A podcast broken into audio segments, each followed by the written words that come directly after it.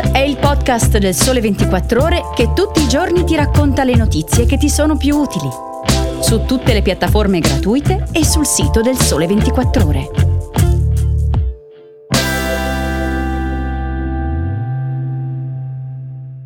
Tic tac, tic tac. Il tempo scorre, anzi fugge, come dicevano i latini, e mai, come il 31 dicembre di ogni anno, ce ne rendiamo conto uno scandire di secondi, un conto alla rovescia che per una volta ogni 12 mesi ci fa concentrare tutti su un passaggio di tempo, convenzionale quanto si vuole, ma determinante per la società. Allora sincronizzate gli orologi e puntate le lancette, che parte Start, il podcast del Sole 24 ore e stanotte si cambia. Io sono Stefano Salis e vi auguro buona domenica. Il numero del domenicale di oggi 31 dicembre è dedicato proprio al tempo, o meglio, c'è un filo rosso che riguarda il tempo che seguiamo. E lo facciamo a partire dalla copertina con un articolo di Patrizia Caraveo. Da ragazzina, ci rivela Patrizia Caraveo, sognavo di diventare archeologa avida lettrice di tutto ciò che trovavo nella libreria di casa, avevo sviluppato una vera passione per l'egittologia, ma non disdegnavo gli studi su Troia e sulla civiltà micenea ed ero ugualmente affascinata dalle rovine di Babilonia. Alla fine però ho scelto un diverso percorso universitario e mi sono dedicata alla fisica per poi focalizzarmi sull'astrofisica. Pensavo di avere completamente cambiato registro, ma mi sono ben presto accorta che lo studio degli oggetti celesti è una sorta di archeologia glorificata. Infatti, quando guardiamo una stella, noi non la vediamo come adesso, ma piuttosto come appariva quando ha emesso la luce che noi percepiamo adesso. La differenza tra il tempo della stella e il nostro è tanto più grande quanto maggiore è la distanza che ci divide. Tutto dipende dalla velocità della luce, elevatissima, ma finita. Per questo l'astronomia è una macchina del tempo, come recita il titolo della mostra ideata dall'Istituto Nazionale di Astrofisica in collaborazione con Pleiadi negli spazi del Palazzo delle Esposizioni di Roma.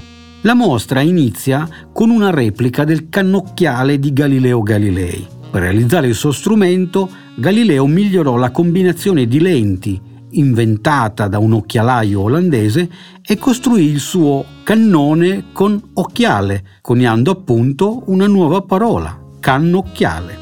Galileo non sapeva di avere messo a punto una macchina del tempo anch'egli. All'epoca si pensava che le stelle fossero inchiodate nel primo mobile e nessuno si chiedeva a che distanza fossero, tanto più che sulla natura della luce le idee erano ancora molto confuse. Tuttavia, il suo strumento ha dimostrato come il cielo fosse pieno di sorprese che avrebbero scardinato il sapere della sua epoca e aperto la via alla scienza moderna. Dal cannocchiale di Galileo ai più potenti telescopi moderni, la tecnologia viene usata per potenziare la nostra visione e andare più lontano, sempre più indietro nel tempo, cioè sempre più vicino all'origine del nostro universo. L'astronomia è una scienza antichissima ma estremamente attuale. Iniziata nel visibile, si è ora espansa a comprendere emissioni radio, infrarosse, ultraviolette, X e gamma, alle quali i nostri occhi non sono sensibili. In un ideale percorso che ci fa esplorare lo spazio viaggiando nel tempo, la prima sala della mostra è dedicata al sistema solare su scala cittadina i visitatori, cioè, sono accolti da un grande pallone a rappresentare il Sole, che viene usato come punto di partenza per fare apprezzare le enormi distanze tra i pianeti posizionati su una mappa di Roma.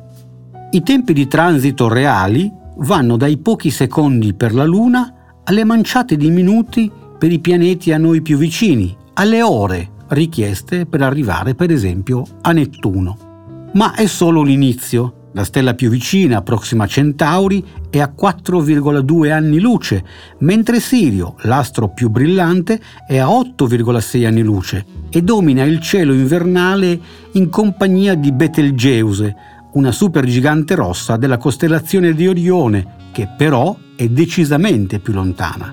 La sua luce rossastra è partita 530 anni fa, quando Colombo scopriva l'America. Restando nella costellazione di Orione, troviamo la famosa nebulosa che ha prodotto la luce che abbiamo visto 1500 anni fa, quando cadeva l'impero romano d'Occidente.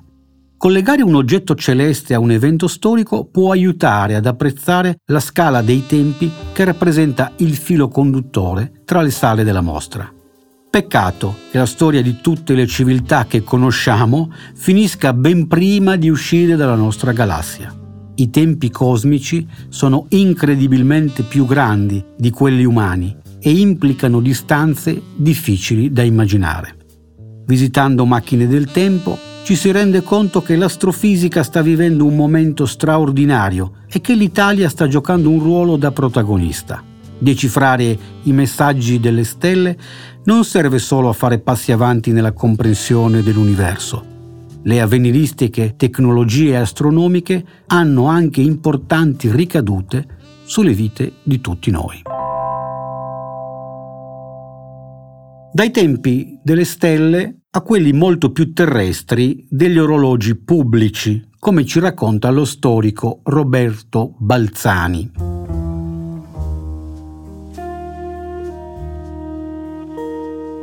I cittadini del XXI secolo, dice Balzani, non ci badano più. I fusi orari ritmano i viaggi intercontinentali, mentre in patria il tempo ufficiale non conosce variazioni, salvo quelle ormai abituali dettate dall'introduzione della cosiddetta ora legale, di solito corredate dai servizi giornalistici per gli effetti sul ciclo del sonno, sulla veglia e sull'umore. I contemporanei sono per lo più interessati al tempo biologico e psicologico e hanno dimenticato la faticosa gestazione di una unità di misura condivisa in epoche relativamente recenti. Del tema, davvero originale, si occupa Filippo Triola nel suo L'orologio del potere, che indaga il processo in primo luogo politico che ha accompagnato la standardizzazione di un tempo pubblico nel nostro paese. All'inizio, cioè nel Settecento, vigeva nelle nostre città l'ora italiana, 24 unità da un tramonto all'altro. Si trattava di un tempo vero, cioè coincidente con visibili fenomeni naturali, ed elastico, perché il giorno non cominciava e non finiva mai alla stessa ora.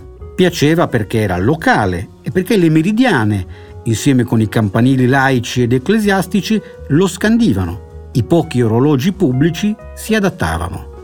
Problemi. Il lavoro si misurava a giornate ed era più intenso d'estate, grazie alla durata della luce solare. Si confaceva ad un mondo pre-moderno. Quello dell'orologiaio era un mestiere piuttosto raro. L'illuminismo, sollecitando il trasferimento delle teorie scientifiche nella vita pratica degli stati, aveva posto la questione di un tempo medio per ogni paese diviso in due cicli da 12 ore, a partire dalla mezzanotte, antemeridiem e postmeridiem.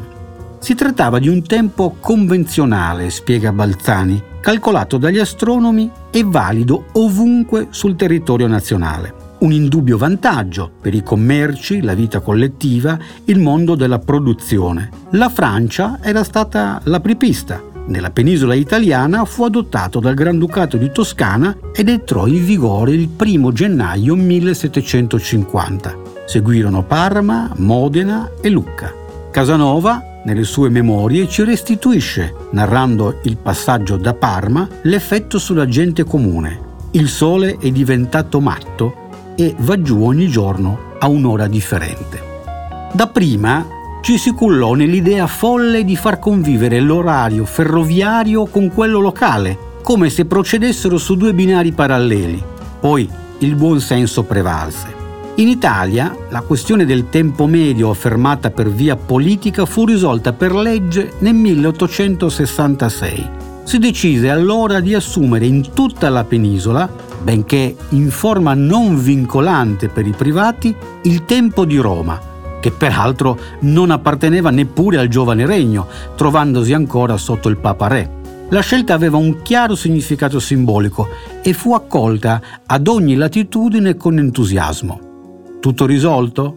Manco per niente. Se il mondo era composto da diversi stati-nazione, si poneva la questione di stabilire un'ora valida per tutta l'umanità, sempre più integrata grazie a sistemi di trasporto e di comunicazione veloci ed affidabili. Gli scienziati dovettero affrontare un duplice problema se fosse possibile, un tempo universale valido ovunque e da dove far partire il calcolo dell'ora. Ma questa è un'altra storia.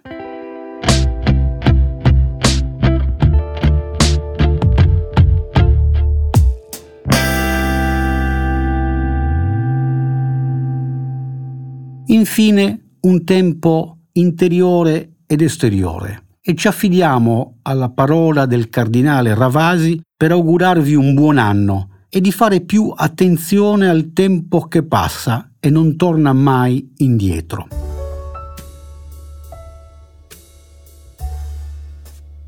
La parola che sceglie il cardinale Ravasi è orologio. L'uomo non dovrebbe consentire all'orologio di offuscare il fatto che ogni momento della vita è un miracolo. Ogni giovedì sera un illustre matematico era solito convocare un cenacolo di colleghi.